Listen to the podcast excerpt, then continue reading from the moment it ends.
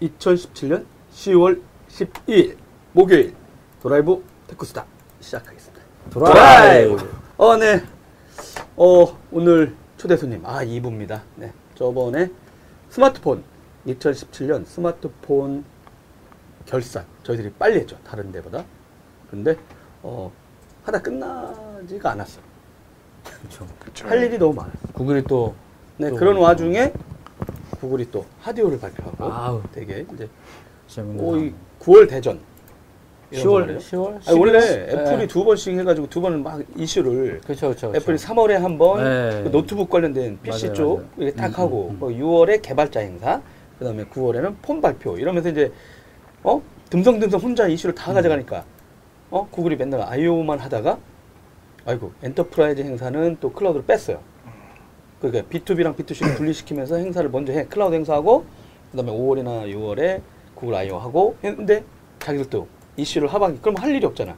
네. 어 그러니까 9월에 자기들도 하드웨어 발표하고 되게 이제 쏟아내고 있었거든요. 그러다 보니까 이제 아 그럼 그 최근에 HTC도 그 픽셀 사업부 인수 거의 1조 원 들여서 이렇게 했는데 아, 그러니까 구글이 하드웨어들 어떤 제품들이 나고 왜 이걸 하는지 아 또 전문가를 모셔봤습니다. 모셨습니다. 어 누구는 아마 계속 나오지 않을까 막 이런 얘기를 하고 있고요. 앞에서요. 아, 앞에서 출연해 주셔야죠. 예. 계속 부르면 출연해 주셔야 돼요. 네 알겠습니다. 네그 아, 괜찮습니다.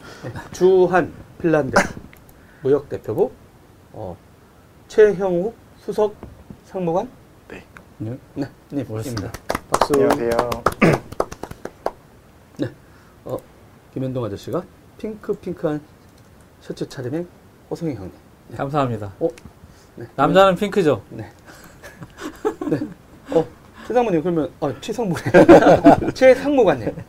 네, 정 기자님도 같이 하십니다. 정호성 기자님. 네. 안녕하세요. 하드랩 정호성 기자입니다. 네, 정호성 기자로 말씀드릴 것 같으면 인텔 퀴즈대 2000년대 초에 네, 아태지역 대표, 한국 대표로 나가서 당당히 1등 네, 챔피언이 되고 없어요. 네, 그 대회가 사라져서 영원한 챔피언으로 불리고 있습니다. 네, 어, 이렇게 또 세- 저희하고 같이 이제 하는데 그럼 제가 간단히 구글이 최근에 발표한 내용을 간단히 브리핑해 드리고 어, 대화를 한번 이어가도록 할게요. 네, 10월 4일이죠. 10월 4일. 이날이 수- 추석날 아니에요? 저희 추석 어, 네, 그렇죠. 연휴 네. 중간에 어, 픽셀 2, 그 다음에 픽셀 2 XL, 그 다음에 어, 구글 홈 제품군, 그 다음에 네. 업데이트된 데이드림, 이제 VR 쪽이죠. VR 네. 헤드셋, 그리고 고급 크롬북 픽셀의 후속 제품인 픽셀 북 출시. 그 다음에 아 또 여기 이슈가 있었죠. 어, 애플의 에어팟. 음, 음, 음. 어, 저 서산 터미널에서 그거 보고 깜짝 놀랐어요. 어떤 아, 남자가, 어, 여기 귀걸이가 그 사람들이 다 쳐들어가. 저거 뭐야? 네, 여기 하얀 거 네. 내려오는 그 에어팟과 경쟁할 무선 이어폰. 아, 근데 디자인은 내가 볼 땐 개구리더라고요. 여튼. 근데 거기서 또 이제 그거 놓고 통역을 또 네. 하는, 어, 그래서 사람들이, 아, 그 용어가 있던데. 바벨탑 뭐라고? 바벨탑.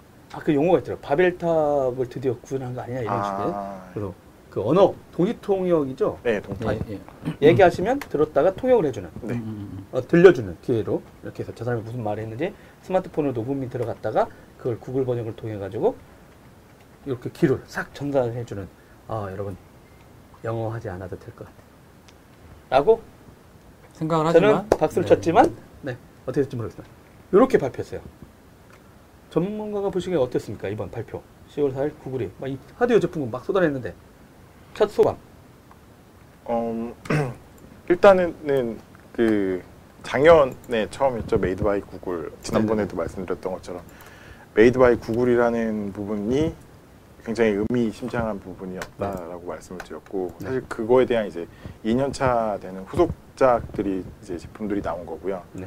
뭐 구글 입장에서는 하드웨어라는 부분이 뭐 똑같이 지난번에 또 이것도 말씀드린 거지만 굉장히 과거부터 욕심이 많았었거든요. 구- 그 하드웨어 제품들을 본인들이 직접 뭐 만들기도 하지만 컨트롤하고 싶어 했던 어떤 그런 이제 욕심이 굉장히 많았는데 과한 거였죠. 네. 근데 이제 뭐 처음 시도 때는 모토로라를 인수를 하고 네네. 모토로라로 어떻게 이제 좀 진행을 해볼까 했지만 사실 그건 잘 안 됐고요. 사실 뭐 융합의 문제도 있었고. 몇 조였더라? 12조? 예. 그 12조인가에 사서 3조인가에 팔았으니 굉장히 손해를 많이 보고 팔았는데 괜찮아요, 가끔. 네. 구글은 구글 돈도 많- 돈 많으니까. 네. 그 그거 말고 해야 로. robotics 회사도 사실은 이제 뭐 네. 예, 그렇게 팔았고 아, 근데 예, 관심 꽉 있었죠? 났죠. 예. Boston Boston, Dynamics 네. 예, 이- 이번 같은 경우는 작년에 그렇게 이제 직접 하겠다라고 발표를 하고 네. 심기일전해서 이제 어떻게 보면 굉장히 다양한 제품군들 네. 사실 본인들이 하고 싶은 제품군은 거의 다 낸 것 같아요 이번에 봤었을 때는 아, 나온 거 보면. 예. 음, 음, 음. 그러니까 스마트폰 나왔고 저기 이제 홈 가전 쪽에 음. 있는 그 기기인데 이제 일단 자기네 인공지능 네, 대부분 들어간 Google Assistant 네, 이런 게 다 들어가 있는 그 홈 가정에 쓸 수 있는 거. 그다음에 또 하나는 어 저는 픽셀 그 노트북이요. 네, 픽셀 크롬북. 그, 네. 어, 크롬북 그거 보면서 아, 아직도 이거 하나 한 다음에 이제 그 가격을 보고 어 얘가 미쳤구나. 아, 아니 크롬북의 컨셉이 예전엔 가난한 아, 전, 전 제가 이제 제가 그랬거든요. 왜 미국 학교 초등학교에서 크롬북이 인기 있나 했는데 근데 미국에 있는 분이 저한테 알려준 거예요. 가난해서 그래요 이런 거예요. 예? 그랬더니 2008년 금융위기 나가지고 미국 휘청을 했잖아요. 그러니까 공공기관에 돈이 없어서 또 주정부들도 돈 없잖아요. OS 살 돈이 없기 때문에. 그러니까 MS 거나 맥걸 못 사준다는 거예요 음. 비싸서. 그런데 인터넷 되고 기능은 얼마 없고 그러니까 싸구려는데 애들한테 교육은 시켜야 되는데 그래서 인기였는데 구글은 그걸 갖고 뭐 제품이 뭐 혁신적이고 뭐 하는 것 같다 이런 식으로 했는데 음. 어 그렇진 않았던 거죠. 근데 이제 아 그게 아직도 나오고 있었어라고 했었죠. 사실 픽셀북 같은 경우, 그러니까 크롬 과거는 크롬북이었는데 픽셀북 같은 경우도 그 삼성에서도 계속적으로 미국 시장에서는 제품을 냈었었거든요. 네, 맞아요. 네, 그래요? 네, 네. 네. 제품을 줄기차게 냈었었고 이제 음. 뭐 물론 이제 중저가용 노트북 시장을 타겟으로 해서 계속 냈었었고요. 그 지금 이제 라인업들을 보면 이제 대표적으로 노트북이 있고 스마트폰이 있고 홈 태블릿. 제품이 있고 태블릿이 태블릿 있고 이제 뭐 홈 그 그 예. 그리고 이제 뭐 그 픽셀 버즈라고 네. 부르는 이제 이어폰까지 어. 있는데 그런 부분들을 보면은 사실 굉장히 유사한 게 애플이랑 이제 굉장히 유사해졌거든요. 그 이제 구조적으로 예, 라인업 보면? 라인, 라인업으로만 보면 굉장히 네. 유사해졌는데 네. 사실 라인업으로만 보면 유사해졌다라기보다는 그 이제 한, 이상 예, 안에 그 한꺼풀 내에 어떤 의미를 보면은 네. 사실 거의 똑같이 따라간다라고 보이는 게 맞는 것 같아요. 그러니까 음. 저희가 사실을 구글을 바라볼 때 그 안드로이드라는 걸 일단 봤었을 때는 항상 이제 그 오픈소스 플랫폼이라는 부분 네네. 때문에 굉장히 개방적이고 음. 구글이라는 데는 굉장히 개방적 개방형이고 네네. 그 협력이나 이런 부분들을 굉장히 중요시한다라고 생각을 하는데 물론 이제 그 부분도 맞긴 하지만 네. 그 안드로이드는 사실 앤디 루빈이 처음에 그 AOSP로 만들어서 이제 공개를 할때 네. 그 지향점 자체가 open source였기 때문에 구글에서 사실 그걸 건드리지 못했던 거였고요. 그렇죠. 그렇죠. 그 이후에 Android Wear가 나왔었을 때는 죄송합니다. 그 사실은 open source라고 보기에는 굉장히 그 제조사가 제약 조건이 굉장히 많았어요. 구글이 어떻게 보면 그 하지 말라는 부분들이 너무 많았기 때문에 그렇죠. 그렇죠. 예를 들면 뭐 그래서 사실은 삼성 같은 경우는 wearable device에서는 그 Tizen? Android Wear를 예, 탑재를 안 네, 하고 Tizen으로 간. 이유기도 했는데 이제 그래서 폭망했잖아요. 네, 웨어요. 그렇죠. 그러니까 그런 부분들이 사실은 구글 입장에서 봤었을 때는 오프, 그러니까 겉표면적으로는 오픈이지만 사실 내부적으로는 어느 정도 본인들이 통제를 하고 싶어하는 그 음. 욕구가 있었고 그런 이유 중에 하나는 아무래도 이제 그 지금 이제 사실은 최근 들어가지고 이슈가 되지만 본인들이 서비스나 어떤 이제 플랫폼이나를 열어놓고 나면 네. 거기에 이제 따라붙는 제조사들이 물론 이제 그게 뭐 처음에는 우호적인 관계가 될 수 있지만 이 우호적인 관계가 언제 이제 적이 될지도 모르거든요. 음. 그러니까 본인들 입장에서는 이 적이 되지 않 이런 적이 될 수 있는 잠재적인 그, 그 사람들을 제거하려는 선- 사람들을 어떻게 보면 힘을 어느 정도 좀. 예, 가둬둬야 되는 그런 이제 부분들이 구글 입장에서는 굉장히 신경도 많이 쓰였고 필요했었고 네. 그런 부분으로 봤었을 때는 지금 이제 노트북이나 아니면은 뭐 스마트폰이나 그 뭐 나머지 이제 뭐 다양한 제품군 보면 거의 자체적인 애플처럼 자체적인 생태계 내에서 음. 하나의 안드로이드 어떤 그 플- 플랫폼 그리고 크- 크롬이랑 안드로이드랑 호환성 있는 어떤 그런 어떤 플랫폼 내에서 자기들만의 생태계를 이제 완전히 갖추려고 하는 그런 모습의 시작이지 않을까 음. 예, 그렇게 보이고 있습니다. 예전에는 진짜 뭐 애플이 그런 거 다 한다고 하면은 뭐 폐쇄형이다. 그렇죠. 이렇게 막 공격하는 사실은 개발자들이 구글이 그렇게 하면은 뭐라고 안 하더라고요. 그것도 참 독특하죠. 사실 굉장히 야금야금 이제 진행을 하니까 구글 입장에서 그래서 보면, 예전에 예. 그 10년 전에 스마트폰들 나오고 막 이랬을 때 제가 이제 또 우연치 않게 전 직장에서 어, 개발자 얘기 듣고 썼는데 이제 우연치 않게 삼성과 LG를 공격하는 그분들 입장에서 보면 우리가 개발자가 자이로 센서가 빠졌어요 라든가 어 GPS를 못 만들어 막 이런 얘기 하고 있고 왜 그러지? 그래서 이제 삼성들 막 욕했는데 나중에 봤더니 어, 통신사들이 빼라고 해가지고 했다. 그럼 지- 우리한테 알려주면 되잖아요. 근데 자기가 의리라고, 어 삼성전자 의리인가요? 했더니 어 삼성전자도 SK텔레콤 밑에 개발려요. 막 이래가지고 했었는데 어 그런 걸 하다가 나중에 알려주시더라고요. 그분들이. 야 그거 저희들이 드라이브 다 만들어줬어요. 구글 애들 거 안드로이드 그거 하드웨어에 도- 들어가는 펌웨어 업그레이드하는 그 device들 드라이브를 만들어야 되잖아요. 그때 실제 삼성전자 팀에서 다 만들어준 거다 실제는. 근데 어느 정도 되고 나니까 이제 이것들이 이제 그렇죠. behind story를 뭐 그냥 이제 지나간 얘기니까 하나 를 네. 말씀드리면 삼성의 폭망작 중에 하나가 그 이제 안드로이드 나오기 전에 옴니아. 네 없네. 예, 옴니아. 옴투. 예. 네. 그 나오고 이제 갤럭시 S1이 나왔는데 네. 사실 그 사이 때 뭐 보면은 이제 LG 같은 경우에 초콜릿이 나와가지고 네네. 반응이 좋았고 뭐 아이폰이 그때 이제 3GS가 등장을 했고 이랬는데 안드로이드라는 건 사실상 그, 그때까지만 해도 HTC만 그렇죠, 그렇죠. 썼지 네. 그렇게 크게 존재감이. 없었거든요. 근데 그거를 삼성 입장에서는 글로벌로 키워준 거죠 예, 진짜. 받았는데 문제는 그거였어요. 안드로이드를 받아서 폰은 만들 수 있는데 봤더니 애플이랑 비교를 딱 해보니까 쓸 수 있는 어플리케이션이. 없었어요. 아, 호환이 그렇죠. 안 되더라고요. 아, 예. 전체적으로 예를 들면 그 당시까지만 해도 뭐폰 사이즈가 바뀌고 하면 네. 그런 부분들을 다 일일이 개발 업체 쪽에서 다 해줘요. 예, 해줘야 되는데 지원이 안 되는 거예요. 음. 그러니까 그 업체들 자체도 이제 폰이 얼마나 나갈지도 모르고 영세하기도 영세했고 음. 지금처럼 이렇게 굉장히 큰 어떻게 보면 스타트업들이 있었던 상황이 아니었으니까 어, 그때 이제 삼성에서는 이 판을 키우려고 돈 엄청 주면서. 기억으로는 1등부터 50등까지 그러니까 가, 가장 많이 쓰는? 예, 그 아, 앱들 iOS 걸 다 뒤졌어요. 예, 나도 골라서 이제 그, 그 리트를 뒤져가지고 네. 맨날 수원한테 누구한테 알려줬대요. 예, 그래서 아는 지인이 맨날 그거 클리핑하고 있었어. 저희가 그거 받아가지고 그돈 그랬구나. 지원도 그러니까. 해주고 이제 업그레이드를 하게끔 아, 예, 다 지원을 해줬죠. 그리고 안 되는 부분들은 이제 무선사에서 직접적으로 지원을 해주면서 사실 초반 생태계는 그렇게 키웠는데 이제 키워놓고 보니까 이제 구글 입장에서는 어 되네. 어. 그러니까 이제 뭐 플레이스토어 그, 그 당시에는 Play Store가 없었으니까요. 아 Play Store 없었고 예. 초기에는 원래는 제조사라든가 통신사한테 각 개별적으로- 나라별로 마켓이 네. 없어요. 개별적으로 마켓. 근데 실제는. 그때 삼성이 했어야 돼. 각 나라 통신사별로 손잡고. 그러니까 열심히 근데 해주기만 했죠. 그분들이 안 한 거예요. 그 통신사들 게 아닌가? 아니 아니. 아 근데 이제 삼성전자 내부에서 그걸로 가자.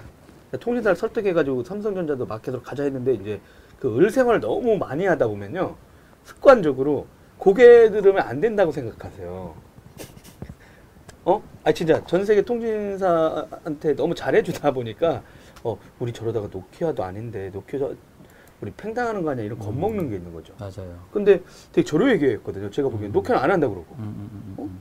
그다음에 그나마 북미 시장에 잘 나가는 저기 LG전자는 엉뚱한 데서 컨설팅 받고 그 네. 바보 아저씨들 경영자들이 이제 엉뚱한 거 패착하니까 만들 사람 하나도 없고 그 다음에 삼성이 뛰어드는 와중에 HTC가 만들었는데 때는 애플의 신의 한 수가 삼성전자를 또 키워줘 뭐냐면 어? HTC를 특허를 걸어가지고요 미국에 못 들어오게 했어요 음. 그 수출이 안 됐어 원래 그 폰밖에 없었는데 구글 입장은 근데 그러니까 어부지리처럼 삼성만 남아 있는데 삼성이 또 야 고! 가자! 한 다음에 그냥 전사 역량에서 쭉 달려가니까 그냥 뿅 나간 거지 그러니까 있죠. 구글 입장에서 보면 최대 히트작이었죠. 아 그러니까 이제 천운과 그 전략적인 어떤 판단 이거와 같이 돌파를 한 거죠.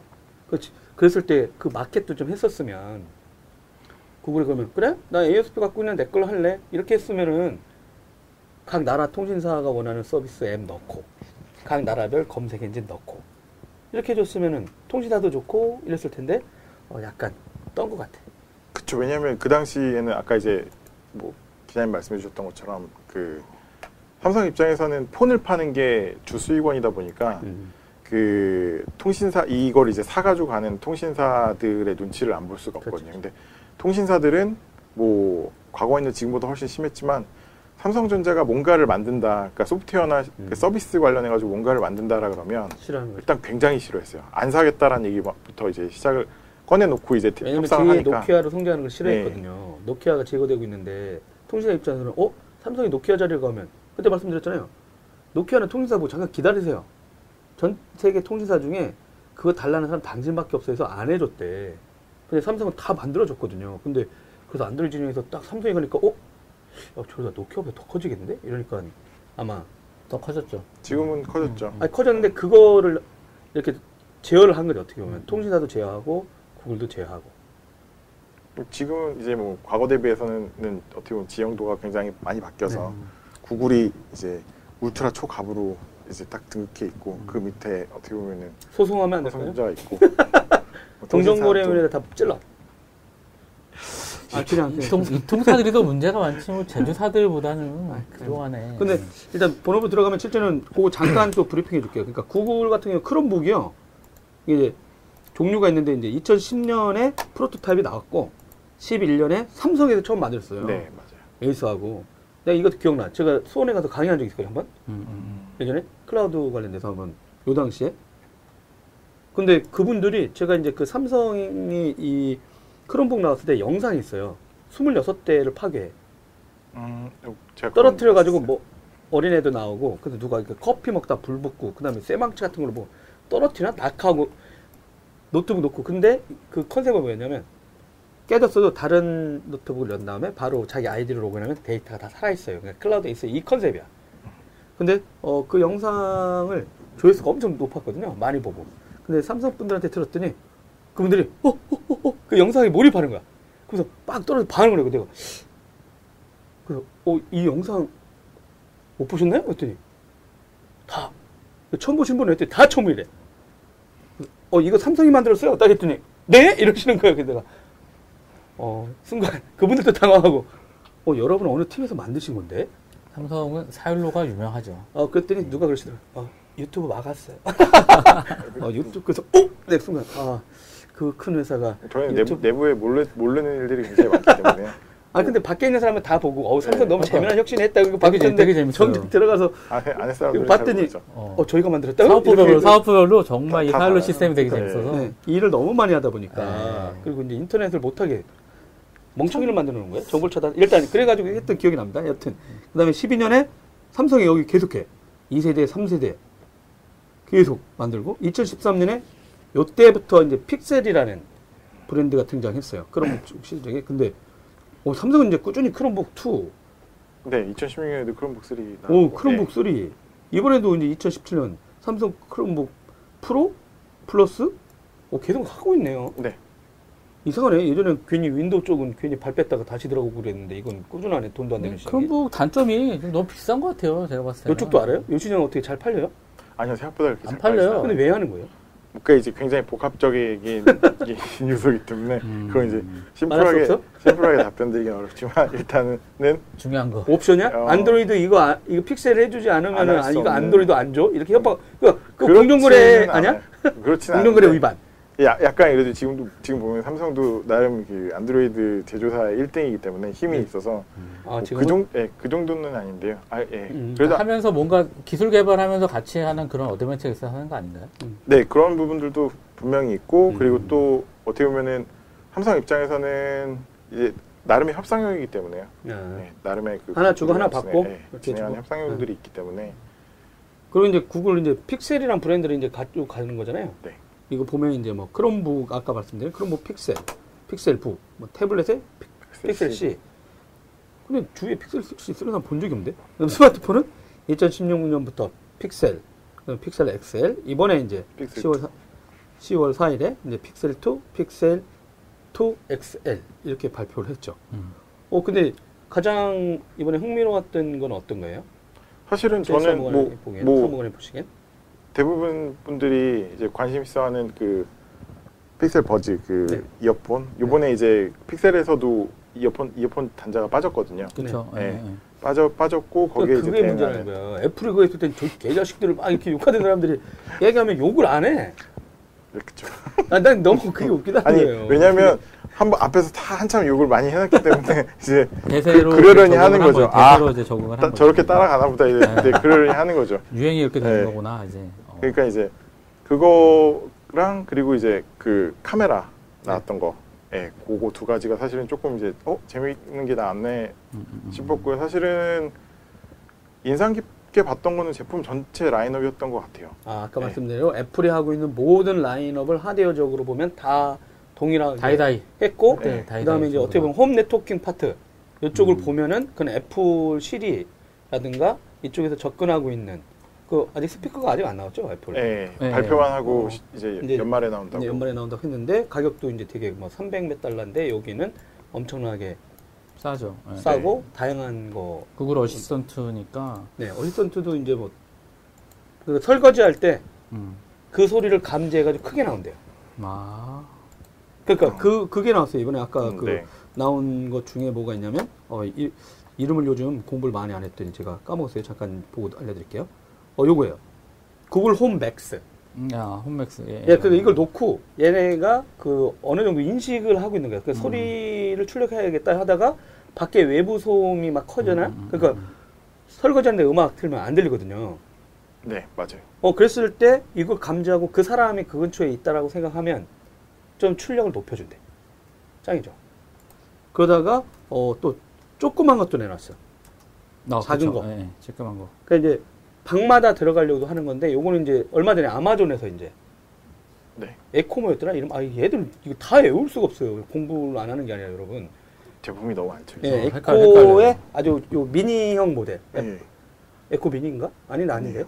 네, 그거를 갖고 이 시장에 지금 home networking 했는데 Assistant가 장난이 아니더라고요. 저기 원래 이, 이 구글 하드웨어 나오면 무조건 사는 분이 하나 있거든요. 이 임무 가지고. 네. 어, 그 바로 사전 주문했다고 얘기하면서 Assistant에다가 그 단축 명령어를 음성으로 남길 수 있대요. 음, 음, 그 영어로긴 한데 뭐 전원 다 꺼줘 이렇게 하잖아. 그러면 전원이 다 꺼진대.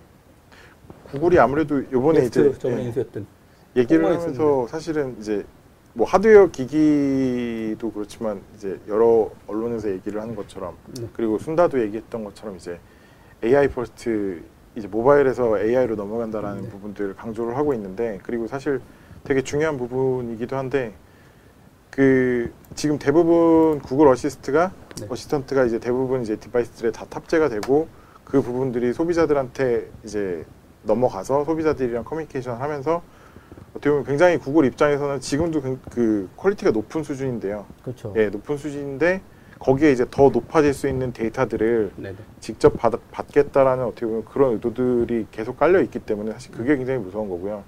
하드웨어를 직접 하는 이유 중에 하나도 네. 지금 보면 인공지능 특히 인공지능 비서 서비스 관련해서는 그 스마트폰만 봤었을 때도 대부분 스마트폰 회사들이 자기들의 자기들 자체의 인공지능 그 비서 서비스를 있죠. 갖고 있거든요. 네. 네, 구글 입장에서는 앞으로 향후에 그 비즈니스를 하기 위해서는 사용자 데이터라는 부분이 굉장히 중요한데 앞으로 네네. 업그레이드를 위해서도 어떤 패턴이나 그런 부분들이 중요한데 그 부분들을 제조사나 이런 친구들한테 넘길 수는 없기 때문에 음. 사실 이제 그 부분의 측면으로 봤었을 때도 구글이 하드웨어를 진행을 하는 부분이 앞으로도 지속이 될 가능성이 굉장히 높고 네. 오히려 더 이제 그 확대되거나 강화할 가능성이 높다라고 보시는 그렇죠. 이제 키보드하고 이런 식의 검색보다는 이제 음성이라든가 저기서 발생하는 어떤 데이터들 그것도 많고 또 최근에 이런 기사 나오면서 이제 최근에 기사 하나가 또 나왔죠. 삼성 쪽 네. 어, 빅스비 담당이 교체했다. 예, 바뀌셨죠. 아, 예. 네, 정의석 부사장으로 네. 바뀌셨는데 사실 삼성 빅스비 같은 경우도 잘 아시겠지만 잘 몰라요. 아 예. 저는 그 쌍욕을 했어요. 네. 아니요, 그 회사는 되게 좋은 회사라고 어떤 분이 알려주셨어요. 되게 핵심 회사 중에 하나였다. 근데 뭐 일단 그 데이터가 없었던 거죠. 초, 예, 초반 빅스비 같은 경우는 Viv Labs의 엔진이 네. 얹혀진 엔 아니었고요. 예, 단순히 음성 인식을 통해서 폰에 있는 어떤 여러 가지 어플리케이션이나 그. 명- 동작들을 컨트롤할 수 있는 수준이었는데 문제는 한글은 네. 한글은 이제 뭐 안에 있는 분들이 대부분 한글을 쓰시니까 굉장히 네. 많은 DB를 쌓을 수 있었지만 네. 영어나 뭐 중국어나 다른 언어 같은 경우는 없으니까. 사실 없죠. 예, 예. 전무했기 때문에 지금 없는 게 아니라 실제 저희들이 예전부터 그거 문제 제기했었거든요. 그러니까 아니 왜 뉘앙스만 좋은 일 시키고 앉았냐. 음, 음, 그러니까 실제는 이분들이 그게 뭔지 몰랐던 거예요. 그러니까 안타깝게도 저희들이, 다 뺏기고. 저 음성 인식 엔진이 엄청 좋은데 그러다가 뭐 뉘앙스가 돈 엄청 달라고 하니까 다른 회사 도망갔거든요. 근데 그 뉘앙스가 걔 샀어. 그래서 산다 입장에서 아이 진짜 이렇게 됐는데 나중에 봤더니 무슨 그 약관에 모은 내용 중에 무슨 데이터가 어디로 이관된다는 약간 뭐가 있어요. 근데 그게 보니까 음성 인식 관련 데이터들이에요. 근데 그게 이제 어떤 사람들은 오해해가지고 뭐 삼성전자 폰을 쓰는 사람들이 개인정보들 어디로 넘기는 줄 알았는데 그게 아니라 음성 인식이었어. 그래서 내가 아니 왜 자기가 돈을 내가지고 남 제일 남일 좋은 하고 있는 거야. 왜냐면. 전 세계 모든 사람 언어를 막 해가지고 는 엔진 사가지고 돈까지 줬는데 거기다 데이터까지 갖다 주네? 그러게 내가 음. 저 바보들 아니야? 했다가 어 쟤는 왜 삼성 맨날 욕만 할까 이런 거 내가 아니 자기네 폰인데 자기네 걸로 시도를 하면 되는데 왜 엉뚱한 사람 근데 그랬다가 지금 보니까 빅스비 한다고 하니까 데이터가 없잖아요. 그쵸. 그러니까 미국에서 또 내놓으니까 어, 사인 맨- 데이터가 내가 해댕이죠. 아니 10년 됐는데 음. 그 이렇게 무식한 저 같은 사람들 눈에도 보이는데 왜그 똑똑한 사람들 그게 안 보였을까? 너무, 너무 똑똑해서. 사실은 이제 알고 있었고요. 알고 있었어요. 예, 알고는 있었는데 어떻게 할 수가 없었구나. 예, 그런 부분이 있죠. 아. 왜냐하면 그 글로벌 관계 때문에? 아니요 글로벌 관계라기보다는 음성 인식 솔루션 관련해서는 또 과거로 이제 넘어가면 cont-, contract에 문제가 있었구나. 어, 그죠? 예, 일단 네. 일단 가장 큰 문제는 계약상 문제였고요. 아, 왜 계약상 그렇지. 문제가 발생할 네. 수밖에 없었냐면 S 보이스였거든요. 네. 그렇죠. 예, 네. S 보이스의 음성 인식률은 어, 일정 부분에서는 시리보다도 훨씬 좋았었고요. 일정 부분. 99% 네. 정도까지 한글 같은 경우나 영문 같은 경우는 99.7%, 98%뭐 이 정도까지 나왔는데. 예, 근데 그 S 보이스가 이제 전 세계를 커버해야 되니까, 삼성 또, 입장에서는. 예, 나온 그 출시된 이유 중에 하나가 네. 사실 애플 시리였었어요. 음, 음. 그러니까 시리가 나오니까 급하게 만들었죠. 이제 마- 만들어야 되고 내야 되니까 음. 이제 그 음성 인식 솔루션을 갖고 있는 친구들을 급하게 찾았고 네. 어떻게 보면 이제 굉장히 많은 부분들을 고려를 하지 못하고 SI성 진행을 한 거죠. 뭐. 그리고 이제 뭐 그것도 behind story가 또 있긴 하지만 네. 일부 예를 들면은 이제 Nuance 같은 경우는 외국 회사잖아요. 그렇죠. 그렇죠. 그러니까 사실 삼성전자는 한국 회사이기 때문에 한국어 DB가 굉장히 중요한 음. 부분인데 뭐 뉘앙스는 사실 그, 그 당시에는 계약을 맺을 때까지도 없었고 네. 그 DB는 사실 이제 삼성전자가 잘 만들어준 네, 그런 이제 뭐 어, 스토리도. 있고 그러니까 네. 되게 이게 아픈 스토리죠. 하긴 뭐 다 잘할 수는 없지만 그래도 안타까워서 그런 거예요. 근데 그리고 이제 근데 또- 사실 다 못하고 있거든요. 정확하게 말씀드리면 아 지금 뭐 그런 류 결과적으로 10년 것들은 동안 사실 다 못하고 있거든요. 그 사실 Nuance 음성 음성 인식 데이터뿐만 아니라 Swype 데이터가 이제 저희가 그 문자 타이핑할 때 보면은 그 오타 네. 네, 네. 인식해서 correction 해주는 부분도 사실상 데이터 권리는 뭐 지금 지금에는 뭐, 지- 뭐 다시 계약 조항을 바꿔가지고 어떻게 했는지 모르겠지만 그런 부분들도 좀 이슈가 있는 계약들이 있었기 때문에 아니 돈도 많은데 사지 그러세요. 아, 뭐 우리가 그렇게 결정을 싸우는 제가 게 돈이. 없어가지고 그래서 그런 부분들이 아무래도 조금 안타까운 부분이었고 네네. 그리고 뭐 빅스비 같은 경우는 뭐 시작은 굉장히 창대하게 시작을 했는데 사실 끝이 미약하게. 시작할 때도 이슈가 되게 많았거든요. 데이터 DB 부분들도 이슈가 많았었고 사실 그리고 빅스비의 핵심은 그러니까 비브랩이 아니라 네. 빅스비의 핵심은 그 폰 안에 들어가는 서드 앱들을 얼마나 잘 음성으로 컨트롤을 할수 있느냐 음. 그 부분이 사실 어떻게 보면 예, 애플리케이션 부분이라서. 큰 부분인데 사실상 협력하고 있는 업체들이 거의 지금은 없다 보니까 음. 예, 좀 힘든 상황이죠. 인식률 자체도 그렇지만 근데 추후에 사장님 바뀌셨는데. 예. 아니 사장이 바뀐 거 아니에요. 아니, 담당 아니, 담당. 아니, 부사장님이 이제 바뀌신 건데. 근데 저는 이제 그 뉴스가 보면 이제 그분이 한국으로 들어오시거든요. 네. 그래서 제가 그 페이스북으로 간단히 나의 의견. 왜 들어오지? 안에 있는 손에 있는 분들을 보내라고 그렇게 얘기하는데 뭐하러 자꾸 양 양재동에다가 뭐 건물 짓고 거기서 이렇게 옛날 구박만 하시는지 몰라요. 저 그래서 미국 사람들 시간에 맞춰가지고 여기서 야근하게 시킨다니까. 그래서 내가 아니 그 미국 시, 실리콘밸리 그냥 다 보내면 되잖아. 저도 유능한 인재도. 근데 학벌도 다 좋아. 실력들도 뛰어나고. 그래서 저번에 보니까 어떤 데는 카네기 멜론 대학 어떤 출신의 어떤 엔지니어가 있는 거예요. 삼성전자. 네, 어, 근데 많아요. 예. 그 내가 네, 많죠. 아니 그렇게 거기까지 가서 공부 그렇게 해서 석박사 나왔는데 왜 수원에서 그만 그냥 거기 있으면 좋은 거 아니었더니 그냥 그렇게 좀 기사 좀 써주세요 한 지가 벌써 5년이 넘어 근데 왜 그분을 다 불러올까? 이쪽 팀을 다 가자. 전 세계 서비스나 소프트웨어 이기려면 물론 이제 기획하고 이게 미세한 차이가 있어가지고 진짜 시- 그 개발이라든가 서비스는 그게 같이 삼- 있어야 된다고 하지만 한편으로는 왜 자꾸 오라 그러지? 그 삼성 옛날 보니까 반도체 약간- 너무 잘 돼서 그랬다고 내가 썼어요. 아, 그러니까 반도체는 사람이 잘다된 잘할 수 것도 있어, 있고. 그러니까 그 약간 트라우마 같은 게 있는 것 같아요. 옛날에 그 삼성에도 흑역사 있잖아요. AST라고 그 뭐였죠? 그 PC 회사 인수해가지고 아. 쫄딱 망했거든요. 그게 꽤 많은 아시죠? 이렇게 외국인들 있는데 한국 임직원 가갖고 여기는 니네가 인수했으니까 이제 우리 맘대로 해야 되는데 음. 결국에는 영지 내부에 되게 많아서 엔지니어도 다 나가고 해서 결국엔 망했거든요. 그러니까 망한 뭐 잘 안 알려지죠. 지금 삼성전자 모습만 네, 보니까. 또 외국인 뽑아놨는데 이제 그 사람들이 영어로 발표하면은 이제 욕하고 싶어도 욕 안 했다가 이제 한국 사람들한테만 욕했다는 그런 유명한 내용도 그 뭐. 내가 너무 안타깝네요. 근데 싸- 음. 외국인한테는 쌍욕하기 싫고 자꾸 삼성이 외국인들한테 안 좋은 이미지를 자꾸 글로벌하게 뉴스가 나가니까 음. 어 얘들한테 욕하고 싶어도 욕을 못 하는데 어 한국 사람들한테 다 풀고 임원들이 어 외국 애들한테 친절하고 이러니까 영어 욕 하실 텐데 왜 하시면 되지. 아, 그게 뉴스에 삼성 근무 환경이 되게 이상하다 막 이런 게 많이 나왔잖아요. 너무 그렇죠. 아, 예, 예, 예. 이러니까 자꾸 그게 무슨 딜레마들이 막 자꾸 있는지. 음, 근데, 어쨌든 근데 요새는 굉장히 많이 좋아지고 있다고 하더라고요. 근무 환경 자체는. 네. 네. 그래가지고 아니 난 오히려 이제 그래서 소프트웨어나 이렇게 했으면 좀 갔으면 어떨까 이런 것도 있고 좀좀 모하면 그런 생각 들었어요. 버튼 빅스비 갖고 파는 거야. 이번에 실제는 이번 뉴스 나왔는데요. 오 좋아요. 카카오 아이, 음, 음, 음. 삼성전자 가전팀하고 음. 또뭐 따로 국밥인 회사니까 원래 아뭐 삼성전자가 좋죠. 뭐 기회, 기회가 있으면. 경쟁하고 예, 어, 예, 예. 천하 3분지기 하듯이 사업 예. 분야도 3분지기를 예. 해놓고 어 근데 거기 카카오 아이가 삼성전자 가전사업부랑 연동시켜 음, 음. 그 빅스비로 가전 쪽에도 적용한다고 하는 거예요. 그래서 내가 아니 나 같으면 이 버튼 어 구글이 얄밉잖아 삼성 입장에서. 아마존이나 MS한테 네거 넣어줄까 이러는 거야. 그래서 빅스비 딱 누르잖아 버튼 어 알렉사 이러는 거지. 어, 그러면서 바로- 바로- 얼마 얼마 바로- 할 거야. 그래서 이제 바로 계약해집니다. 아, 그 개인이 선택할 수 있는데 사업자들한테 한 넘버 3까지 내가 옵션을 넣어주겠다. 이러면서 어 1순위로 넣어주면 계약 기간 얼마에 얼마. 음, 음. 2순위 어, 두 좋은 번, 두 번? 두 번. 좋은 아이템인데. 어때? 그랬더니 정 못할 거면 음. 그렇게 놓고 어, 그런데 조건을 거는 거지. 그거 그렇죠. 할때 데이터 우리 좀 일부 줘. 막 이런 거. 음. 이렇게 deal 해가지고. 그러면 어? 삼성이 1등이잖아요. 그 빅스비 다 들어갈 거야. 앞에 버튼 딱 누르고. 그렇죠. 아니 좋은 기막힌 버튼이거든 이거. 음, 음. 엽기토끼처럼. 딱 눌렀는데 알렉사 이러면 어? 이렇게 돼봐. 그럼 구글이 아유 저 인간들. 그럼 내가 1등 사겠다. 누르면 오케이 구글 나오게 해달라고 할 거 아니야. 음, 음, 음. 그렇죠?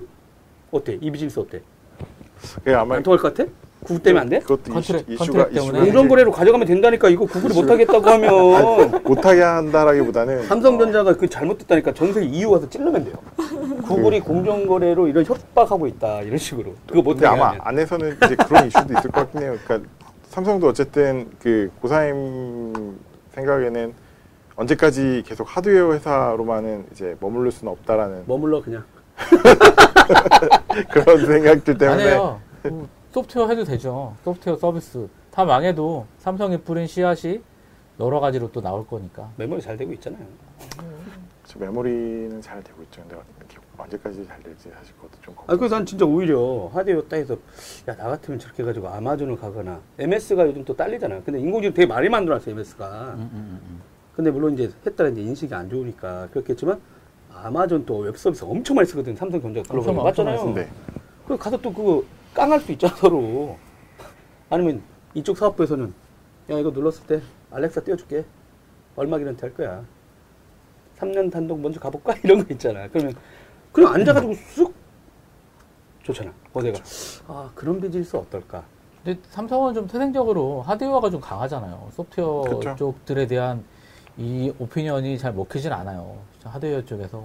아 그때 누가 그러긴 했어요. 저희한테 알려주셨는데 뭐냐면 이게 제조했던 분들이 저기 경영진에다 가 계시잖아요. 음, 음, 음. 근데 여기는 이제 투자하는 게 있잖아요. 공장, 땅도 있고, 자- 뭐도 있는데, 그 방식하고 소프트웨어는 다르다는 거야. 불법 복제되면 좋잖아요, 여기는. 네. 그러니까 이제 그걸 알아볼 때도 좀 다른데, 그러다 보니까 이분이 소프트웨어 비즈니스에 대한 어떤 이해를 잘 모르는 상황에서 이미 다 경영전까지 가서 다 성공하신 거야. 그 이분들 입장에서는, 어, 왜 저 사업부를 제조업처럼 배우신 경영 이론처럼 서비스를 바라보시는 거죠, 소프트웨어하고. 그러니까 그 부분은 분명히 맞는 것 같아요. 그러니까 이제 지금 뭐 계시는 분들 대부분이 하드웨어로 이제 성공을 하신 분들이다 보니까 그 소프트웨어도 그렇지만 사실 서비스에 대한 개념이 네. 사실 없죠. 한국 특히 이제 한국 그 임원들 지금 이제 위에 계신 분들 같은 경우는 서비스에 대한 어떻게 보면 이해도나 서비스를 어떻게 발전을 시킬지에 대한 어떤 개념 생각이 이제 외국하고는 좀 차이가 굉장히 큰 것 같아요. 네네. 왜냐면 제조업체는 기능이 많거나 뭐가 그 후발주자라고 하면 단순화시키는 게 아니라 뭘 넣으라고 하잖아요. 그러니까 소프트웨어나 서비스 만들 때도 동일하게 하세요. 그래서 엑셀표 이만큼 해놓고 어 얘네가 기능이 어 10개 되는구나. 그러면 너 왜 10개 안 만들어 이런 거죠. 왜냐면 하나 만들고 나서 어 되게 가볍고 경량화돼 있고 빨라요. 그래가지고 그게 핵심이에요라고 간다부터 구글 크롬도 그렇게 해서 시작했거든요.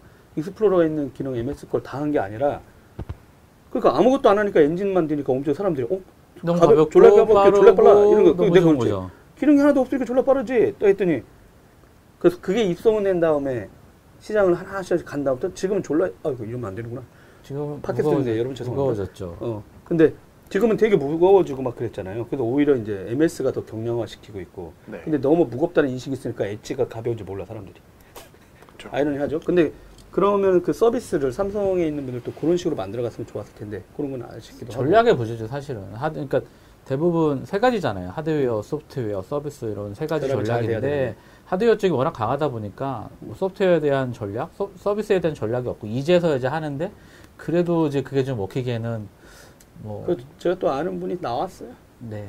어디를 나오셨어요? 소프트웨어 쪽에 계속 오랫동안 아, 예, 예. 살아남으셔서 아, 예, 계속 누구- 이렇게 하면서 네.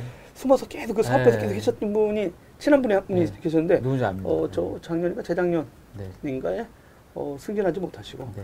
어, 낙하산 와이브로 만든 사람이 소프트웨어 총괄하고 말도 안 네. 되는 짓을 했죠 KT가 뭐 아, 국- 기- 국정원은- 어, 이러면 안 되는데 근데 어 죄송합니다 저 국- 국정원랑 독재랑 똑같네. K모 회사 네. KO K모 회사 버터 아저씨가 있어요 네. 근데 제가 맨날 버터라고 부르는 그 미국 박사 출신이 있거든요 이렇게 어, 삼성 분들이 들으면 알거예요 그 버터 스타일이 약간 느끼해 근데 영어 진짜 잘해 근데.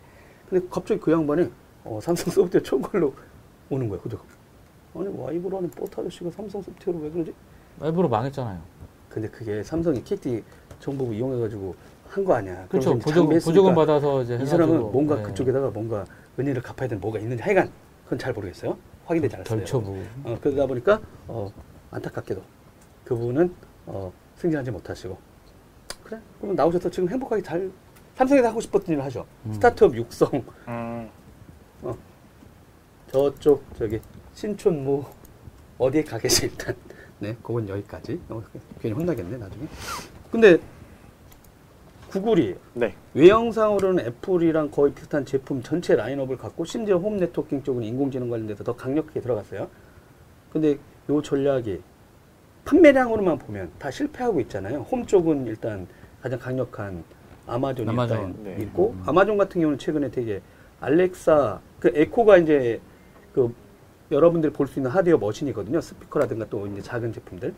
근데 그 안에 있는 건 알렉사라는 이제 음성 인식. 근데 그거 API 공개해가지고 나머지 사람들도 쓸 수 있어요. 그래서 실제 방송에 나올 수 없는 저 앞에 앉아 있는 양반이 요즘 갑자기 그걸 보더니 어 서준석 PD한테 어 아두이노 보드에다가 USB 마이크 좀 구해줘 이러시는 거예요. 그래서 왜 그러세요? 그러니까 아 나도 에코 같은 거 만들게. 아, 어, 그, 그 무슨 말일까? 야, 알렉사 API 공개됐어. 그 내가 집에다가 그런 거 하나 만들어가지고 보드 아두이노라든가 이런 데다 놓고 마이크로에다가 명령을 하면 그러면 된다는 거지. 지금 그런 세상이야. 근데 굳이 내가 그, 그 생태계에 강력히 지금 확장될 것 같다는 거야. 그러다 보니까 이제 뭐 그런 이슈. 근데 이제 나머지 제품군은 판매량 측면에서는 잘 안 되는데도 이 사업부를 계속 가져갈 거로 보세요? 일단은 가져갈 거라고 저는 보고 있는 게요. 음. 그러니까 아까도 말씀드렸던 것처럼 그 구글이 targeting을 하는 게 일단 스마트폰만 놓고 보면 구, 구글이 지금 targeting을 하는 게 전체를 다 커버를 분명히 하고는 있는데요. 본인들이 직접 handling하고 있는 거는 픽셀밖에 없거든요. 그러니까 제일 하이엔드. 구글 입장에서 봤었을 때는. 음. 그러니까 결국에는 그 high-end는 애플의 아이폰이 갖고 있는 시장에 구글이 이제 들어가고 싶다라는 거고 그게 이제 예를 들면 삼성이나 어떤 이제 다른 이제 기타 제조사의 프리미엄 폰이 본인들이 생각하는 것만큼 지금까지 워킹이 안 됐고 앞으로도 안 될 거라고 판단을 하고 있기 때문에 음. 이제 들어간다라고 보고 있고요. 지가 서비스 못하게 하니까 그렇지.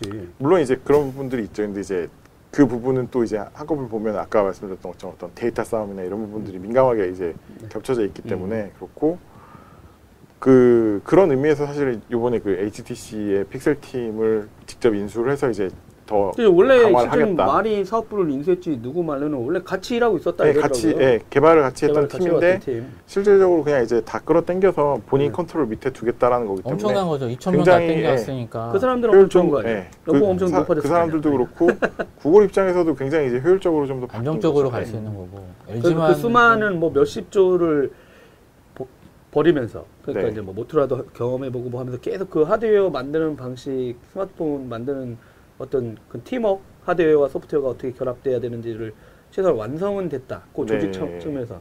근데 거기까지는 오케이. 근데 그 글로벌로 저번에도 이제 픽셀폰이 확산이 안 되는 이유는 뭐 버라이즌 단독폰 네. 근데 이제 시즌 아는 매니아들만 이렇게 검색해가지고 하지. 근데 그 하이엔드 고급폰 시장이라고 하는 게 백인들 대부분 다 아이폰 써야잖아요. 네. 그리고 뭐 단독이라고 하면 보통 미국이나 뭐 유럽, 유럽도 통신사들이 파는 품목이나 뭐 대리점 이렇게 하는데 이미 다른 회사의 단독폰으로만 하면 찾아서 하게 하는 걸로 보면 여전히 전 세계 통신사의 네트워크 아니면 미국 통신사들하고 다 풀어줘야 되는 어떤 이슈 그런 그 통신사 밑에서 SI를 해줘야 되는 어떤 이슈들이 있는데 과연 구글이 애플처럼 그거를 할 수 있는 장악이 있느냐 나머지 통신사는 삼성 거 사면 되잖아. 그렇죠. 근데 아마 중국 거, HTC 거, 아니, 아니, 화웨이 것도 써도 되고, 뭐, 레노버를 쓰든, 오포나 비보, 비보도 자꾸 global하게 나가고 싶어 하는데, 딱- 딱 그 전략이 통할 거냐. targeting을 하는 게 과거 이제 얘기를 들었던 걸 보면 그 구글 같은 경우는 미국이나 아니면 이제 일본 그리고 유럽 중에서 서유럽 일부 이제 다 굉장히- 부자 나라예요. 예. 고급폰. 예, 딱 음. 그렇게만. 지금 이제 사실 생각을 하고 있는? 거예요. 특히 이제 음. 유럽 같은 경우도 영국 같은 경우 이제 고로, 그 대부분 지금 말씀드렸던 그 국가들이 아이폰 점유율이 굉장히 높은 그러니까 음. 50%가 넘어가는 데도 있고 음. 그런데 그런 지역들을 일차 일, 차 타겟으로 생각을 하고 있기 음. 때문에 어떻게 보면은 그 부분에만 계속 집중을 하지 않을까. 그러니까 저희 뭐 한국의 출시나 이런 부분들은 아직 굉장히 요원한 얘기인 것 아. 같고요. 한국 같은 경우는 그러니까 뭐 한국뿐만 아니라 이제 어떻게 보면은 그 글로벌에서 뭐 high-end나 mid나 그 low 이제 밑에 seg 같은 경우는 사실 구글이 지금 이제 뭐 만드는 것처럼 직접 made by Google 뭐 이런 식으로 만드는 게 아니라 이미 이제 진행하고 있는 안드로이드 One 프로젝트 그리고 내년에 이제 실질적으로 출시가 될 안드로이드 Go 그 light 버전의 안드로이드 OS 이런 애들이 이제 실질적으로 나오게 되면 그 구글 입장에서는 사실 위 중간 아래가 다 갖춰지는 형태거든요. 그리고 아, 아예 그냥 뭐 지금, 아, 지금 이제 아까 타나토스 님이 이제 MS도 모바일 어떤 포기했다. 이렇게 얘기하긴 했는데, 실제는 MS도 뭐 하나로 지금 다 대응하려고 했는데, 지금 어떻게 보면 그 구글 입장에서 보면 운영체제 입장에서도 보면 다른 운영체제를 세 개를 내놓는다고 보시, 보는 거예요? 아니 그러니까 운영 체제는 사실 동일한데요. 네네. 라인업이 라인업이 근데 구글- 엄청 경량화돼 있잖아요. 네. 구글이 예, 그렇죠. 구글이 컨트롤할 수 있는 그러니까 직접 컨트롤하겠다라는 거는 프리미엄 하이엔드 하나밖에 없는 거고요. 음. 그 밑에 이제 예를 들면은 원래 안드로이드 One 프로젝트 같은 경우는 중저가 저가 이제. 예, 난 이제 그것만 대상이었어요. 그날 예. 발표 우린 저가 인도. 네, 여러분 인도 무슨 동남아시아. 예. 뭐 유럽 같은 경우도 나가야 뭐 스페인 이런 데만 나갔었는데 어, 갑자기 그때도 최근에 아니 이제 올라오고 있어요. 예, 올라오고 지금. 있거든요. 그 최근 같은 경우에 그러니까 이, 이게 삼성 그거 안 해요? 예, 아, 삼성은 안 된다고? 뭐 사실 안드로이드 안 One. 프로젝트는 사실 제조사 입장에서는 굉장히 merit이 없는 게 음. 정말 하드웨어만 만들어주는 거거든요. 아, 예, 근데 그 하드웨어도 본인이 만들고 싶은 대로 만드는 게 아니라 그 chipset이. 정해져 있어요. 아, 예, 뭐 예를 들면 미디어텍이나 아니면 퀄컴 같은 경우도 얼마 전까지 퀄컴 600 시리즈, 음. 최근에 이제 얘기가 도는 거는 퀄컴 800 시리즈까지 이제 음, 안드로이드 수 One. 프로젝트에 들어오겠다라는 거는 구글이 800 시리즈, 퀄컴 800 시리즈 칩을 본인들이 이미 가이드라인, 그러니까 하드웨어 가이드라인을 이미 만들었다는 얘기거든요. 아, 그러니까 그 얘기는 구글 입장에서는 600, 800 시리즈까지 이미 그 제조사들이 만들 수 있게끔 가이드라인을 만들었다는 얘기고 그 얘기는 중가, 고가, 그러니까 하이엔드 정도까지는 나올 수 있다. 그리고 실질적으로 얼마 전에 이뭐 어저께 그저께 계속 뭐 뉴스에 나지만 샤오미 미 A1 그러니까 그 샤오미에서 그 처음으로 안드로이드 1 제품 만든 네네. 건데 걔가 그 퀄컴 600 시리즈 탑재를 하고 있거든요. 635가 탑재하고 있는데 그게 이제 뭐 한국도 조만간 출시가 될 거다. 음. 그리고 그 인도하고 지금 동남아시아 쪽 같은 경우는 출시를 하고 네. 미국도 그걸 출시를 하겠다 샤오미가 음. 이제 얘기를 하고 있기 때문에 그런 부분들로 봤었을 때는 이미 그 세그들은 그 이제 시장 과- 관련해서는 구글이 직접 하드웨어를 만들어 가지고 안드로이드를 최적화를 시키고 서비스를 최적화 시키기보다는 어떤 그 지금 이 나와 있는 여러 중국 업체들이나 네. 이런 업체들을 통해서 이제 확장을 하겠다라는 생각인 것 같고요. 안드로이드 고 같은 경우는 지금 안드로이드 버전 자체가 너무 많이 무거워졌거든요. 네네. 지금 안드로이드 원, 그 안드로이드 오레오나 오레오, 예, 오레오 이번에. 뭐 누가나 이런 애들을 보면 못해도 그 램 4기가 음. 먹어. 예, 아. 4기가는 돼야 이제 그게 최소 사양 정도로 이제 그 어떻게 보면은 음. 권장을 하기 때문에 저가 시장에서는 음, 사실 굉장히 부담스럽거든요. 그 음. 부분들은. 그러니까 이제 안드로이드 입장에서는 그 시장의 타겟이 되는 512메가나 1기가짜리 스마트폰을 만들 수 있게끔 음. 안드로이드를 좀 더 라이트하게 낮춰주겠다. 그게 이제 안드로이드 고였고 그게 이제 실질적으로 2018년부터 제품들이 나오기 시작을 하니까 네. 그런 부분 봤었을 때는 안- 구글 입장에서 스마트폰 전략은 이미 그 상중하가 다 서 있는 상태고요. 음. 특히 중하는 과거부터 본인들이 계속 이제 OS를 컨트롤하면서 진행을 했던 부분이고 지금 제일 꼭대기에 있는 픽셀 같은 경우는 사실 삼성이랑 뭐 실버 프로젝트든 뭐 다른 제조사들이랑 굉장히 뭐 커뮤니케이션을 많이 해보면서 그 애플이 갖고 있는 어떻게 보면 철옹성 같은 그 시장을 좀 어떻게 보면 들어가겠다 음. 했는데 실패를 했고 결국에 이 시장을 뺏길 수는 없으니까 그뭐 모바일 광고 시장이 굉장히 핵심이 되는 시장들이기 때문에 이 시장에 대해서는 그럼 이제 본인들이 직접 들어가겠다라고 음. 판단을 한 걸로 사실은 이제 작년에 그렇게 봤던 거였습니다. 아. 마이크로소프트가 안드로이드 하면 잘할 텐데. 아니요, AOSP 해가지고 모든 드라이브도 진짜 잘 만들고 네트워크 있잖아요. 네, 어? 그래서 내가 한 방에 끝낼 수 있거든. 구글 애들이 지금 삼성전자 괴롭히잖아? 그럼 서비스 다 쓰세요. 자기들 딸리는 마당에. 그래서 오히려, 어? 물론 그 사람들이 그러진 않겠지. 네, 하면 좋을 텐데. 아니, 아니면 이제 모바일을 포기했다기보다는 이제 별도로 지원을 하던 모바일 전략을 포기한 것 같고 아마 뭐 텐이나 이러면서 아 최근에 뉴스가 하나 났었잖아요. 마이크로소프트 뭐 모바일 폰 뭐 HP도 이제 더 이상 네, 스마트폰을 아, 안 스마트폰 하겠다고 안 하겠다 예, 그 했었는데 얘기였었고요. 아 근데 이제 실제는 그 MS가 10 나오면서 다른 전략을 계속 구사하고 있어요. 그러니까 이 사람들은 예전에는 지금 어떻게 보면 그 안드로이드 진영은 세 개가 다 라인업이 완성됐다고 하는데 네, 그거를 어떻게 통합시켰는지 모르겠는데 이제 마이크로소프트는 오히려 그런 전략 가다가 망했거든요. 그러니까 여러 종류를 떨구고 뭐 embedded 하고 뭐 하다가 그러다가 네. 이번에 이제 MS 입장에서는 완전히 뭐 MS Core를 만들어내고 이거는 완전히 작은 아두이노에서 도는 윈도우도 만들고 그래서 네. 실제는 embed 진영에도 만들어 불렀어요. 오히려 안드로이드 진영이 embed 다 먹을 줄 알았거든요. 근데 MS가 Core 내놓으면서 그런 전략 내놓으면서 모든 기존에 있던 윈도우 embedded 생태계가 다 살아났어요.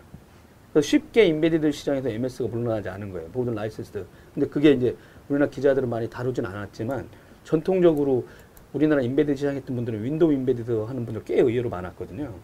근데 그 기존에 있던 드라이브를 다 쓸 수 있거든요. 그러다 보니까 이제 더 경량화됐는데 드라이브는 다 쓸 수 있어. 그러다 보니까 되게 유리해졌고 이거를 이제 더 경량화하면 모바일에도 갈 수 있는 거 아니냐 이렇게 가져가더라고요. 이 사람은 자꾸 하나를 갖고 여러 개 다 돌리고 싶어 하는 욕구가 있는 거야. 그런데 뭐 Core 뭐 뭐뭐 있는데 그런 생각을 한 것 같은데 워낙 쓰는 데가 없으니까 모바일은. 그렇죠. 네. 그러면 home networking 쪽 시장들은 하드웨어들 테스트 해보세요.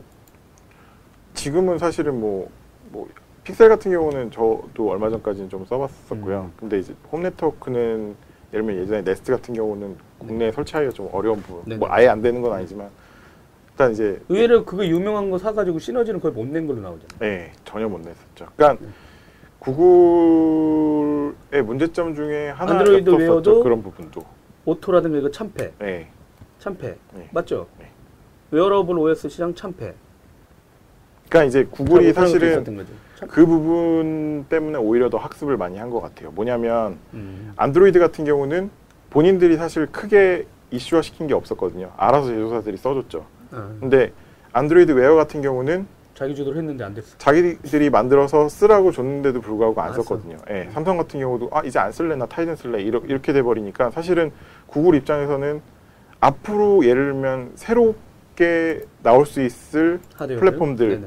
플랫폼들이 자기, 자기들이 내도 얼마든지 제조업체가- 대체가 될 수 있는 어, 예. 제조업체가 안 움직이면 예. 안 되는구나. 예. 그 우리가 또 제조업체로 가야 되는구나 이런 예. 생각. 그러니까 본인들이 어느 정도까지는 그 하드웨어나 이런 부분들에서 컨트롤할 수 있는 힘이 있어야 음. 그 제조 입- 제조업체들 입장에서도 긴장을 하기 때문에 그런 부분들을 계속 신경 쓰는 게 아닌가. 알겠습니다. 어, 거의 시간이 끝나가는데 요거 하나만 더 하죠. 이따가 실제 한 내용이긴 한데 거기 겹쳐 있는데 주간 브리핑에 데이드림 VR 업데이트가 있었어요.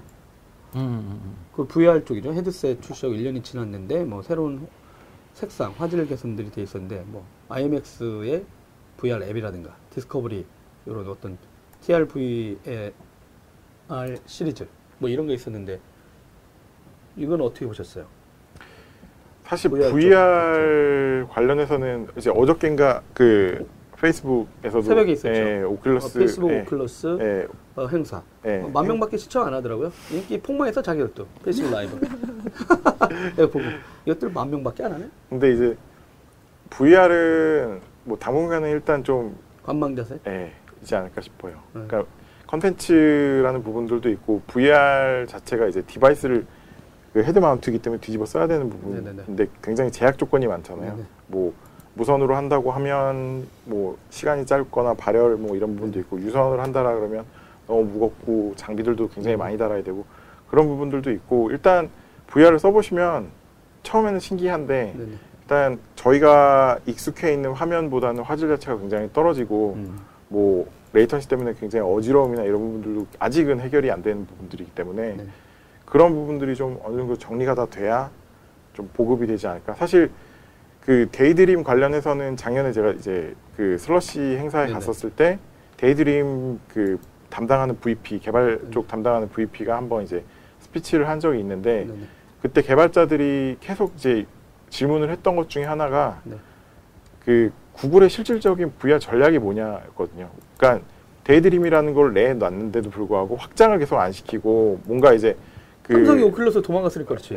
예, 그러니까 여러 가지 괴롭히니까 좀, 삼성이 예, 도망가는 거야. 그래? 그거 안 할래. 나 모드로 올래. 이런 거지. 그런 부분들이 없으니까 개발자들 입장에서도 사실 이걸 해야 되라는 의문들을 굉장히 많이 갖고 있더라고요. 음. 그러니까 그런 부분들이 어떻게 보면은 이제 보면 VR에 대한 악순환 네. 쪽으로 좀 지금은 이제 좀 치우친 게 아닌가. 그리고 최근에는 VR보다는 이슈 자체가 AR로 넘어가고 그렇죠. 있기 때문에 그 부분이 뭐 데이드림이 시- 뭐 새롭게 업그레이드돼서 나왔고 어저께 이제 뭐 페이스북에서 오큘러스 네네. 199불짜리 또 내고 했지만 조금 침체기가 당분간은 이어지지 않을까. 어, 특정 영역에서는 갈 거고. 근데 전문 영역, 전문가 쪽 영역, 뭐 시뮬레이션이나 이런 쪽에서 필요한 부분들은 분명히 더 이제 진행이 될 것 같고요. 며칠 그리고 전에 저기 서진석 PD가 페이스북에다가 그 일본 오타쿠 아저씨 네, 운전하는 거 있거든요. 집에다 그런 걸 설치해 놓은 거야. 음, 음. 게임을. 그래서 이걸 쓰고 쓰고, 이거 하면서 막 이게 그러니까 4D라고 그러죠. 네네. 체험하는 거 있잖아. 의자 막 움직이면서 막 이거 엑셀 밟고 이거 하면서 윙 하면서 이제 산악 이렇게 하는데 어 진짜 그리고 어저께 진짜 저도 새벽에 봤거든요 잠깐. 어 그 페이스북 근데 그 항상 하는 영상 볼 때 너무 민망한 거예요 옆에 있는 사람이 그다가 또 재미난 영상이 있었어요. 어, 이게 이제 그 뭐였냐면 그 대시보드처럼 가상 대시보드가 쫙 펼쳐지는 거야. 그러니까 예전 그 뭐라 그럴까 어 마이너리 리포트처럼 여러분 손에다가 뭔가 끼고 음, 네. 탁탁탁탁 하는 영화처럼 어제 그걸 시연했거든요. 그때 박수가 많이 나왔어요. 음, 그러니까 그게 진짜 옆에 싹 대시보드가 켜져 있고 이 앞에 그 화면들이 쫙 펼쳐져 있는 걸 시연을 일단 하긴 했어요. 그러니까 사람들이 어? 그렇죠. 그러니까 아, 약간 좀 다른 인터페이스를 지금 붙이고 있구나. 이런 것도 있고 뭐 모바일 VR 아 그러니까 뭐랄까 PC라든가 데스크톱 아까 말한 고화질을 뭘 쓰려고 하면 스마트폰을 끼거나 아니면 저, 되게 고용량의 PC가 있어야 됐는데 이번에 나온 것들은 어 그런 거 없이도 체험할 수 있는 VR들이 나와서 아마 내년에는 그런 쪽 이슈도 조금 그나마라도 그 영역에 생기지 않냐 이런 얘기가 있었는데 뭐 보시기에는 아직은 좀 대중화되기까지는 좀 시간이 걸릴 것 같다. 네, 일단은 근데 전- 가격이 낮춰줬잖아요. 네, 가격은 낮췄는데 일단 전문가 쪽 관련해서는 뭐 가장 큰 문제 중에 하나 사실 이제 뭐 화질이나 이런 부분들이 컸는데 음. 마이크로 LED가 사실 이제 적용이 된 VR들이 조금씩 나오고 있거든요. 그러면서 실질적으로 눈으로 봤을 때 2K 한쪽 눈에 2K 이상 화질을 구현하는 음. VR들이 나오고 있기 때문에 네. 그게 이제 좀 상용화가 되기 시작하는 게 뭐 봤을 때 내년 정도라고 음. 보고 있고요. 그 정도가 나오면 아마도 조금 더 좋은 컨텐츠들이 나오고 네. 그렇게 되면 사람들이 관심도가 좀 더 높아지지 않을까. 알겠습니다. 어, 1, 2부 또 했는데, 어, 조만간 또 어디 가신다고요? 아 저요? 네. 네. 다음 달에 이제 핀란드의 그 슬러시 때문에 어, 슬러시가 어떤 행사죠? 어 이제 스타트업 이벤트고요. 어, 주, 주한 핀란드 어, 무역 대표부 수석 예. 상무관이시라 어, 그 저번에 요즘 저희 검색해 보시면 노키아가 살아났다 다 이 양반 작품이에요. 어? 별로 살아나고 관심도 없는데 이것저것에 살아났다고 기사를 써. 어, 원래 이분 이- 일인데 진짜 깜짝 놀랄 정도로 뭐 노키아가 망했을 때 아니 휴대폰 사업부를 접을 때 어, 진짜 막 진짜 노키아라 그 핀란드라는 나라가 그냥 휘청거렸는데 그게 다시 이제 살아나고, 들어서는 네, 그래서 이제 뭐 노키아랑 기업도 되게 뭐 헬스케어라든가 통신 장비 전문으로 이렇게 살아나고 있고 또 스타트업 생태계로 해서 엄청 얘기를 하다 보니까 어, 거기 또 엄청난 이 스타트업 생태계를 만들어서 그 행사를 하더라고요. 슬러시라고 매년 11월에 되나요? 네, 매해 11월 그 30, 12월 1일 이틀 동안 하고요. 네. 스타트업들 뭐 이제 그 국내 업체도 경진대회. 가나요? 예? 국내 업체들도 가는 사람 있나요? 국내 스타트업들은 제가 알기로 이제 코트라나 음. 아니면 뭐 음, 본투글로브나 맞아요. 이런 따로- 주관으로 해서 따로 예, 해주더라고요. 가고요. 음. 저는 이제 그거랑은 상관없이 별도로. 그럼 다음 주도 시간이 괜찮다는 얘기네요? 네, 다음 주에. 다음 주도 스마트폰 계속 시리즈를 해볼까요? 다? 나왔나요? 다 나왔나요? 일주일 사 일주일 사이에 또 뭐 어, 네. 어, 막 터는데 이제 OS 네. 얘기들 안 했잖아 우리 OS 얘기. 아, 그럼 모아서 또 OS, iOS부터 해가지고 또 다음 주는 마무리하는 걸로 그럼 다음 주까지? 다음 주 3부, 괜찮아요? 3부작으로 다음 하겠습니다. 주는 OS 얘기만 집중적으로 한번 다뤄보는 걸로. 어, 네, 어, 이렇게 1부는 이상 마치고, 네, 그동 지금까지 어, 최형욱 주한 핀란드 무역대표부 수석 상무관, 그 다음에 어, 하드웨어 하드웨어 랩 정호성 기자와 함께했습니다. 여러분, 어, 안녕. 바이바이.